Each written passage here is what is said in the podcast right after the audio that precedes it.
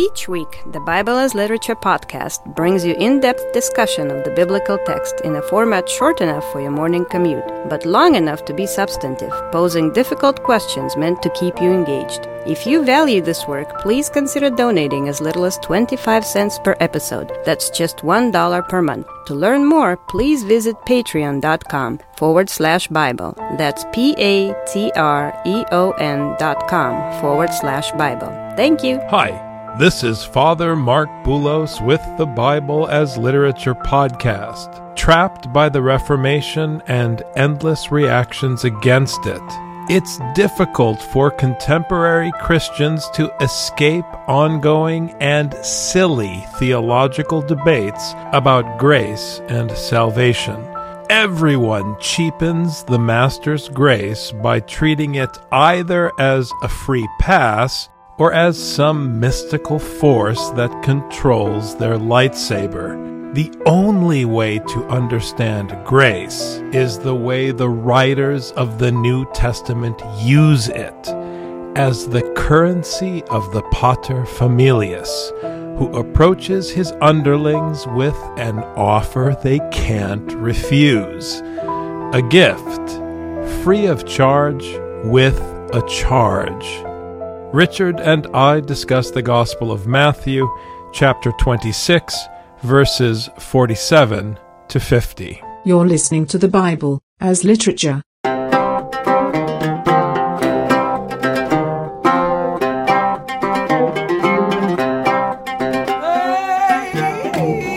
Hi. This is Father Mark Boulos. And this is Doctor Richard Benton. And you are listening to episode four oh two of the Bible as Literature podcast. One of the things we do behind the scenes on the Ephesus School Network is get together to learn from each other. And recently, Father Dustin Lyon did a beautiful presentation on Roman history. He was explaining how the Roman household worked a bit like the mafia in the Godfather movies. And this term grace really is like the favor that Don Corleone does for someone who's in trouble. It's a kind of payment. So when you hear Paul talk about grace in Ephesians, I've been going over this in my Tuesday night Bible studies, Rich, trying to explain that Paul enumerating all the things God has done is not good news, because he's calling in a favor. That's the context in which you have to hear this word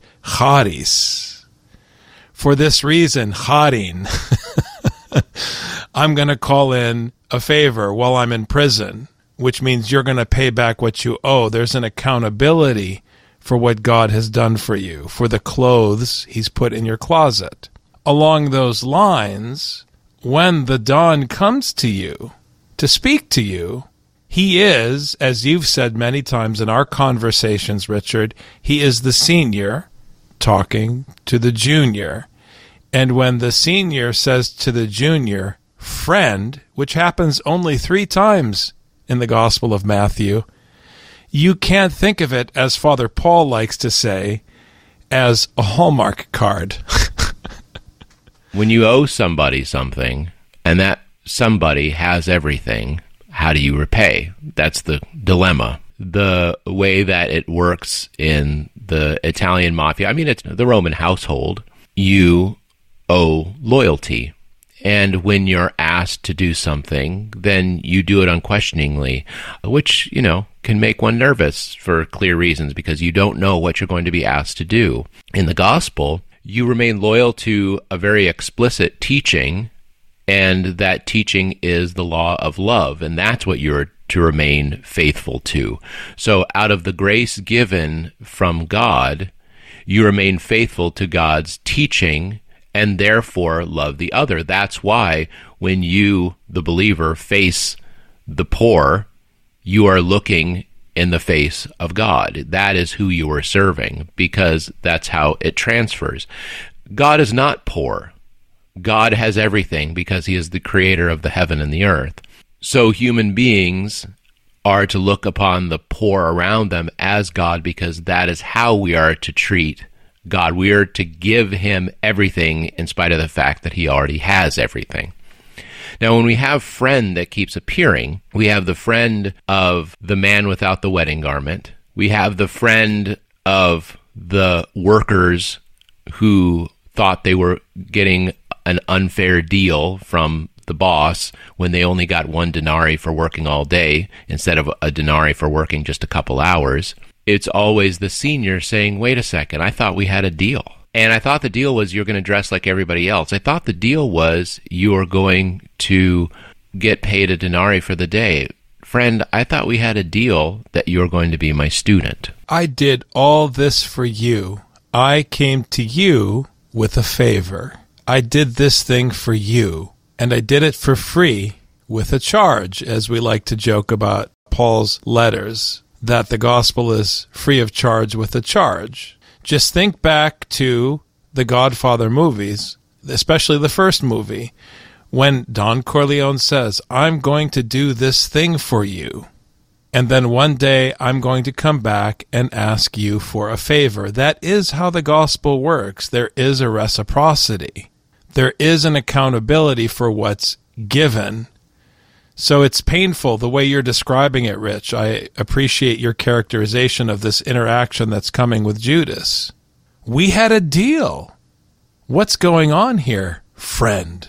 We take it so nonchalantly. When Ezekiel talks about the eschatological city, he talks about obedience, obedience, obedience there. And, you know, people who like don't want works-based salvation or, you know, all this kind of stuff, or, oh, salvation is only by faith and no, no, no. There's not only faith, there's not only grace. There is no grace by itself. The grace comes with an expectation. You don't get the big meal and then reject the way that one conducts oneself. You don't get the teaching from Jesus and then just go and use it however you want. The point of getting the teaching is that people go and use it. They use it the way that they can. I can't judge whether you or somebody else is using the gift in the right way. Only God can tell. But we cannot be nonchalant about the grace and the love and the gift that are given by God, because there is work, there is expectation, and there is duty that's expected. While he was still speaking, behold, Judas, one of the twelve, came up accompanied by a large crowd with swords and clubs, who came from the chief priests and elders of the people. Once again, we have immediately a reference to the twelve. Judas is one of the twelve. He is, in a way, a representative of the twelve, and I think we've established clearly that he is not the only betrayer among the twelve. And when I say we've established this clearly, you have to go back and listen to previous episodes and our discussions about the Gospel of Matthew. Judas is a kind of figurehead because of the importance of the tribe of Judah, because of its station among the twelve. Judas, in this sense, is the friend of Jesus because he represents that kind of kinship, that companionship, that closeness, that even familial closeness to Jesus. He's a relative of Jesus, not Judas as a person. Come on. Can we move past this personal identity nonsense? We're talking about what he represents as a function in the story. Now, if this becomes a Sunday school class about whether or not Jesus has relatives, then I give up on you as a student, dear listener. That's not what I'm saying. If we're talking about a relative or a cousin or someone close to Jesus, it's to stress the problem of betrayal by those closest to you. It has nothing to do with who is related to whom. So that's what Judah represents. That's what Judas represents. He's the figurehead of the betrayal, but he's not the only betrayer. And in his role as figurehead, he represents all those watchmen we just talked about who were close to Jesus and who were snoozing when the thugs were coming.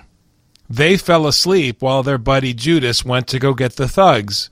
And to be honest, why didn't one of them ask where Judas went? It's an important question, Rich. Yeah, this question of the watchman, I'm happy you brought that up, Father, because when I read in Ezekiel, and it, he keeps repeating that that's Ezekiel's job. Ezekiel's job is to warn when the wrath is coming, and it's to reiterate the prophecy. It's the prophecy that gives life to the dry bones, but it's also the watchman that gives life to the city so it doesn't get crushed by the enemy. When Jesus asked for them to stay awake, I never heard this before, but it just seems to me that they had a duty to do that maybe could have protected Jesus from Judas and his mob. That was a powerful insight last week, the connection to Ezekiel, because we make out of that moment in Gethsemane a discussion about the liturgy, and that's not what's going on. Jesus is not engaged in a liturgy that he wants them to attend. He is doing the business with his Father, and as you pointed out last week, Rich, he needs them to do their duty as his men and keep watch, and they wouldn't do it. And Jesus knows that he is a wanted man, specifically by the chief priests and the elders of the people, and they indeed sent a mob with Judas. They sent Judas to lead the mob to Jesus. That was his job. So the mob here, I keep using this word mob, but everywhere else where we've been talking about this in Matthew, we called it the crowd, the ojolos. This is just an ojolos. This is just a big crowd who were eating the bread in the wilderness. They were eating the loaves and the fish. You know, these crowds that are always following around. And remember, Father, how often we said don't trust these crowds, because as soon as the miracles stop, they're not going to believe you anymore. They're not going to believe that this is the Messiah or their leader. They're going to want more tricks and more miracles so that they can believe. And it didn't take long for the chief priests and elders to say, oh, no, no, there's no miracles here. It's just trickery of this guy. And sure enough, they were turned. It just took Judas and a few chief priests and elders, and it completely turned the mob. So you cannot trust the ojolos. And, you know, we keep talking about this in Matthew, Father, because we talk about the crowds that follow this or that preacher. Yes, a preacher can get this or that crowd to follow them, but we can see how little it takes to turn them against that very preacher. They aren't interested in the teaching. They're interested in what they get out of it. They're interested in the emotions they get from it. They're interested in the wonderment that they get from seeing the amazing things and hearing the amazing words of these people. It's not about amazing. It's not about wondrous. It's about duty and about following the words. And Judas turned from Jesus, colluded with the chief priests and elders who were jealous of Jesus' authority, and very easily turned the crowds against him. Now, he who was betraying him gave them a sign saying, whomever I kiss, he is the one, seize him. Immediately Judas went to Jesus and said, Hail, Rabbi, and kissed him. This execution is sealed with a kiss, mafia style. Michael Corleone kissed his brother Fredo with the kiss of death.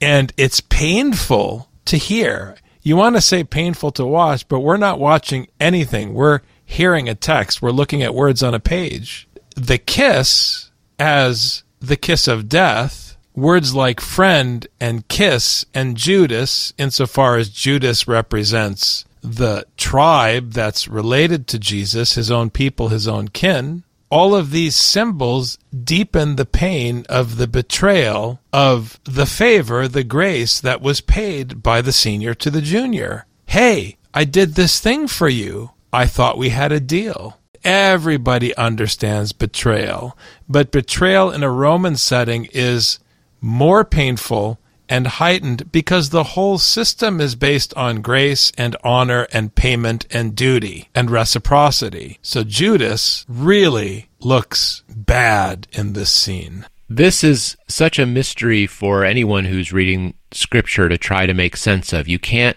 not try to make sense of this, because we have this character in the story who says, Hail, Rabbi, and the same way as he said Rabbi when they were having the meal together. but as he's been listening to and learning from Jesus, who now want to betray him to the mob, who now want to betray him to the chief priests and elders. And he doesn't say, "Now you're going to get it, scoundrel." He still says, "Hail, Rabbi." It's an enigma that he would say this. This is one of those tricks in the story, these holes or discontinuities in the story that make people's imaginations run wild. Why would Judas still say, "Hail, Rabbi," when he could say anything he wanted? Why is that what he said? He's obviously trying to betray him. He's trying to get rid of him, whatever. Why would he still use these words of respect even to someone he so openly betrays? It's peculiar. It's not what we would expect. He doesn't say, "Now you're going to get it. I know what you've done. This is the end, Jesus." He doesn't say anything cool like that, like you'd have in an action movie. He says, "Hail, Rabbi." Why would he say this? Now, a lot of the stories then that spin out from this is like, okay, he's trying to start a riot. He's still being political. He's still trying to do something. He's trying to say something to the crowds or something like this. But it doesn't fit. It doesn't fit that he would say, "Hail, Rabbi," that he would still use these words of respect to someone he's turning over. What is it that causes Judas to, even in this situation, still call him Rabbi? Jesus is still Judas's teacher. Judas is betraying the teacher, and by betraying the teacher, he has rejected the teaching. Now, we went back before, we were talking about how at the meal, everyone who had their hand in that tray was going to betray Jesus. Betrayal looks like whipping up the mob against the teacher while you still proclaim him as teacher. This is the deepest betrayal. If he said, "Look, Jesus, I'm done, I'm leaving, you go your way, I go my way, and watch your back." If he did that, there is somehow more honor in that, that he's sticking to his guns. But even in his betrayal, he can't reject Jesus as Rabbi for whatever reason. But Richard, isn't that what Peter did? And isn't that the point? It's easy for us to see that Judas is an open betrayal, but Peter was an open betrayal. "I'll never throw you under the bus, Jesus."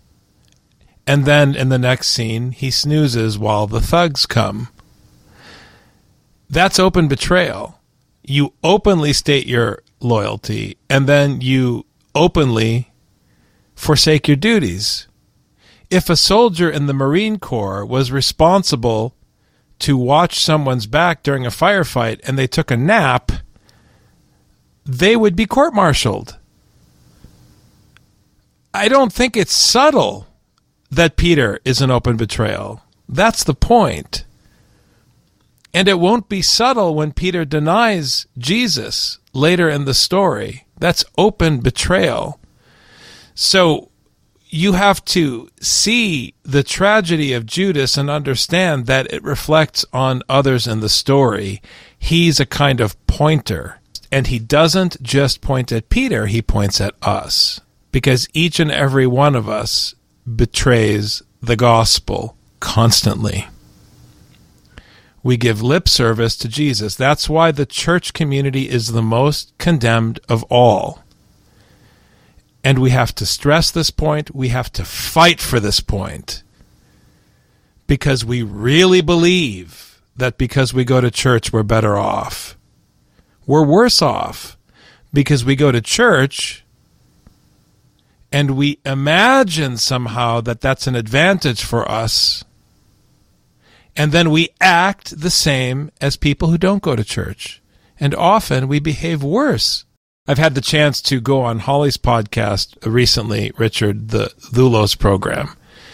And one of the points that came out in our conversation was that there's no difference between a manager and a Christian manager, because the function manager is the function manager, period. And very often people who present themselves as Christian managers are far worse than the others. We have to hear this scripturally and understand what I'm saying. When you hear the gospel, and put on fancy clothing and sing beautiful hymns and then behave the same as everybody else, which is a fact. And you cannot say that because you fast on Wednesday and Friday, you behave differently. That's not what I'm talking about. That's no distinction whatsoever. We are talking about how you treat your neighbor. And in the end, you have to be honest with yourself. Do you act truly in a way that is different than the others? And we know we don't. If that's the case, and then somehow we believe we're different than the others, then we're lying to ourselves. And not only are we betraying the gospel, but we betray it blindly, which is deadly. And that's why the story of Judas and the story of Peter's betrayal, which we're blind to because we project our imaginary sainthood onto Peter, and then we're scandalized when we find out that Peter is condemned in the Gospels.